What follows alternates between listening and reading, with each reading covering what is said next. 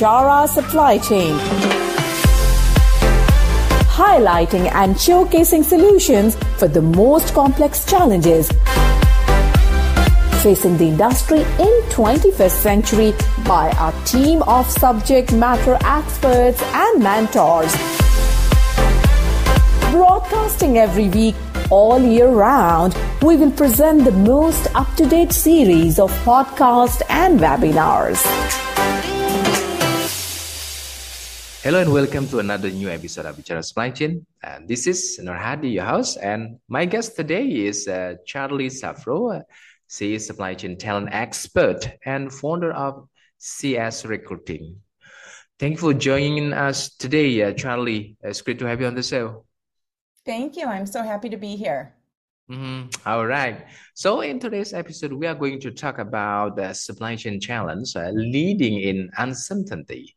But before we get started, Charlie, could you please tell us a little bit about yourself, your professional background, and how did you come to have a passion for working in the supply chain talent and recruiting space? Absolutely. I'll give you a little bit of my story. Like many other people, I fell into the supply chain industry. It was not something that I had planned on. I went to college and studied marketing. And then my first couple years out of college, I spent some time in an advertising agency in Chicago. And my husband was actually a freight broker out of college. So uh, a few years after he had been brokering freight, he had an idea to start a technology. This was in the late 90s. Um, and the technology essentially brought shippers and carriers together, almost like a dating website back then.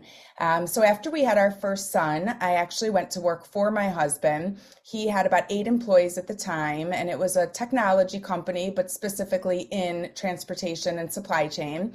And I really fell into a recruiting position. They were going through a growth spurt, they needed to hire. Um, and so I taught myself how to recruit. And it was a very different time back then. We weren't utilizing LinkedIn quite yet. So, um, kind of doing things the hard way. But by being in that environment, I picked up a lot of the industry terms, really started to pay attention and observe the sales reps around me to make sense of the supply chain. So, I did that for about four years, and the company eventually sold. I stayed on as a free agent working for the new company, doing some recruiting. And then all of a sudden, I started to get some inquiries from other firms that needed recruiting services. So before I knew it, I had built a business without really even trying. Um, I had a lot of clients, a lot of searches. There was a very high demand for talent. So um, here I am 12 years later. I am the founder and now president of a recruiting firm in Chicago.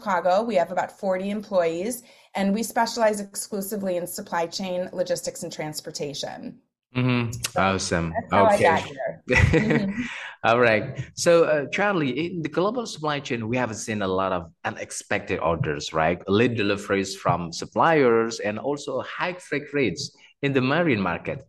So how do you see the current supply chain challenge? And will there be any significant differences in the coming years? It's a really interesting points, point, and I can talk about my point of view as a recruiter and what I see on the talent side of the industry. I think that the pandemic definitely changed the way we live and the way we think. And while it was a horrific time to live through, there were a lot of silver linings. Um, and I think the supply chain had to pivot, and anyone who works in supply chain had to get creative, start to think outside the box, whether it was procurement related, transportation, distribution. Um, there were just new challenges that we had never seen. So, from a talent standpoint, it's pretty interesting. As the supply chain market has fluctuated, we see a direct correlation with the positions our clients are hiring for. So, for instance, when there was a major steamship backup um, and you know the the steamship situation was a little out of control. We saw a lot of clients kind of going in two different directions. Many of our clients were very eager to hire import and export experts.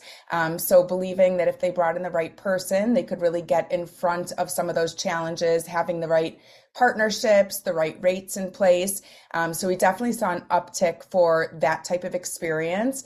But then we also saw some of our clients really thinking about it big picture and, and more strategically in the sense that some of our clients previously manufactured overseas. And when everything started to get held up, they pivoted their thoughts and wanted to start up manufacturing facilities in Mexico.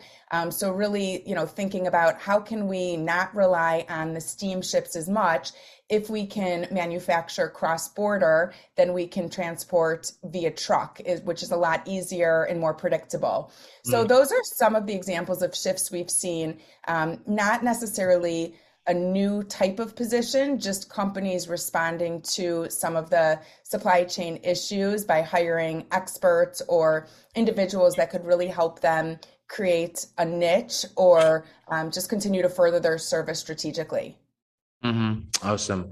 So uh, we, we have talked about supply chain challenge, and um, one of the most important things we can do as a leader uh, whether we are supply chain head, procurement head, or GM, right? Is mm-hmm. to keep motivating our team to face and solve the problem. So I was wondering if you could advise on what is the best way to manage the team in this situation. Yeah, I mean, I think the supply chain industry, the nature of our industry is a little rough. Uh, I mean, we are working with trucks and boots on the ground and heavy equipment and machinery. So really what what needs to happen is just a shift in company culture. And regardless of how rough or male dominated an environment is my advice to all companies is very simple and it's to just treat every employee like a human um, look beyond their title you know give them opportunities to uh, get to know the team as an individual and really focus on recognition, appreciation, career development. So, that is something that I am doing with my own company, just really shifting our culture to be very employee centric. There's a lot of different tactics you can use, but at the end of the day, I truly believe the secret to recruiting good talent is to first start with retaining your talent. And as you retain your talent and introduce programs and perks and technologies and processes, you are essentially creating your culture, which um, then feeds back into a recruiting strategy. Um, so I think that you know it is about motivating, it is about setting you know very feasible goals, but also working with your team and cheering them on, being part of a team, making them feel a purpose and a connection to their work. And this should be happening at every level and, and also in any type of environment, whether you're in a corporate office, whether your team works remote or you are in a manufacturing or distribution facility, maybe on a um, working in a terminal environment. Regardless, it really comes down to people feeling valued and wanting to be treated like humans. Mm-hmm. Awesome. Okay, so let's get more specific, uh, Charlie. Uh, working from home or remotely is now a common phenomenon with the COVID. So, um, However, we have seen that it's, it is a difficult situation. It's not easy job, right? Uh, mm-hmm. In your perspective, is there going to be any new ways of working or collaboration tools? So, what's your thoughts on this? Absolutely. You know, in in North America, we have seen a major shift across all industries, but specifically in supply chain, and that shift has been really focused on flexibility. Um, so I think there's two sides to the story. There are people who work at a desk and sit behind a computer all day, and those people don't necessarily need to report into an office every day. A lot of employees get frustrated when they spend two or three hours in the car commuting. They get into their office and they're essentially just sitting at a desk working behind a screen. Um, they're not necessarily interacting with people or um, taking advantage of that in office environment. So, while I definitely promote and support hybrid environments where employees have the choice, I think if an employee can do their job outside of the office, that should certainly be something employers are considering and offering. From a talent standpoint, it makes a lot of sense if you think about needing to recruit a rock star for your team you could either have them come into the office every day and then you're really limited on finding the right person within your community let's say you know 20 miles away. Um, but if you're really focused on hiring the best person for the job by opening up remote options, these companies are really able to secure the best talent in the industry, um, the best talent in the country, sometimes the best talent in the world. So I think that is a big differentiator. It's it's definitely starts with the employee providing them with flexibility, um, but from a talent acquisition standpoint, companies that are thinking about the future, thinking about a modern remote environment, they're re- really able to get the best talent in the market. Um, and I also, you know, like to preface that working from home is not for everyone. There are plenty of people in this industry that thrive in face-to-face situations. Um, plenty of people who want to be in a distribution facility or a manufacturing environment all day, um, and that is just where they work best and can use their skills. So it really just comes down to flexibility. Um, if you can let people have complete flexibility by working from home. That is a huge perk for recruiting and retention. But if you need your people to be on site for obvious reasons, still continue to give them flexibility, whether you're um, able to allow them to pick their shifts or um, just work more flexible hours. That is really what employees are looking for. Um, certainly, salary is a big reason that people change jobs, but more than ever this year, we are hearing from candidates that just want flexibility and they're working in a corporate environment. There's a lot of rules, a lot of red tape, and those are the employees that um, usually can add a lot of value and they are just looking for new employers that will help them achieve work life balance through flexibility.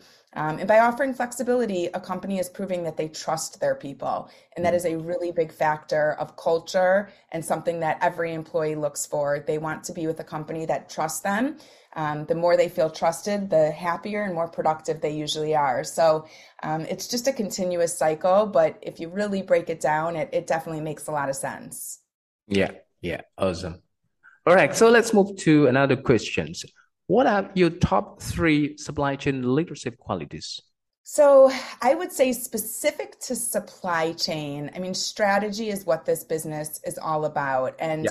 when you get into the industry, you know, you're generally very tactical, you're executing, you're learning the ropes. But as you make your way up that corporate ladder um, and start to gain more responsibility, strategy and, and being a strategic thinker is probably the number one thing that our clients ask for.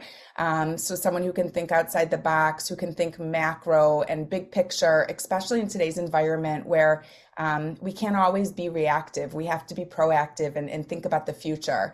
Um, I would say the second thing is collaboration, and companies that have leaders that understand collaboration are the companies that are going to advance and grow and scale quicker. Um, collaboration could be encouraging your team to work together, utilizing different skill sets, different strengths of your team members to really work um, towards a common goal. But collaboration is also working with external partners and vendors. And um, as technology continues to evolve, we're seeing a lot of these technologies having strategic alliances, having integration um, opportunities. And, you know, my theory is no company is good at everything. So a smart leader knows when to collaborate, they know when to outsource, um, they know what they're capable of doing in house. But um, when there are opportunities to work with a partner it may seem more expensive, but at the end of the day, it's more efficient, and that cost uh, is going to turn into either savings down the road or eventually more revenue stream because you can focus on what you're really good at.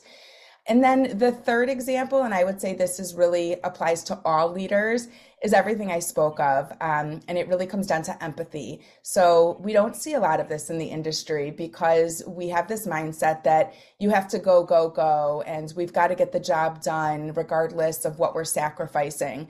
Um, so I think that leaders that have empathetic personalities that they can really put themselves in their employees' shoes, in their clients or customer's shoes, in their vendor's shoes. Those are the leaders that inspire people that they want to work for. So, um, not being afraid to show some emotion and um, still, you know, being able to discipline your team and make smart strategic decisions, but still being at that at that point where you can put your people first, like everything we've talked about. Mm-hmm. Awesome. Okay. Uh, I actually have a couple of questions, uh, Charlie, but we are running out of time. So Thank you so much for sharing your insight. And uh, if any of our listeners want to connect with you, what is the best way for doing so, Charlie?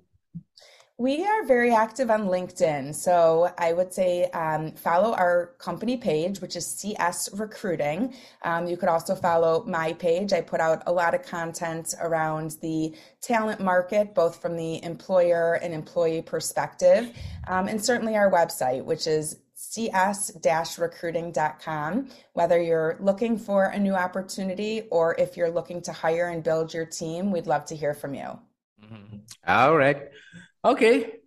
Thank you again for joining us today charlie. It was really a great conversation. I look forward to speaking with you at another time. Bye for now. Bye-bye. At Bichara Supply Chain, we are committed to driving global perspective to embrace technological adaptation in improving process efficiencies. Don't forget to subscribe, like, and share Bichara Supply Chain. And stay tuned for the latest updates. To learn more, visit our website www.bicharasupplychain.com. Thank you for listening to us. We look forward to seeing you at our next episode.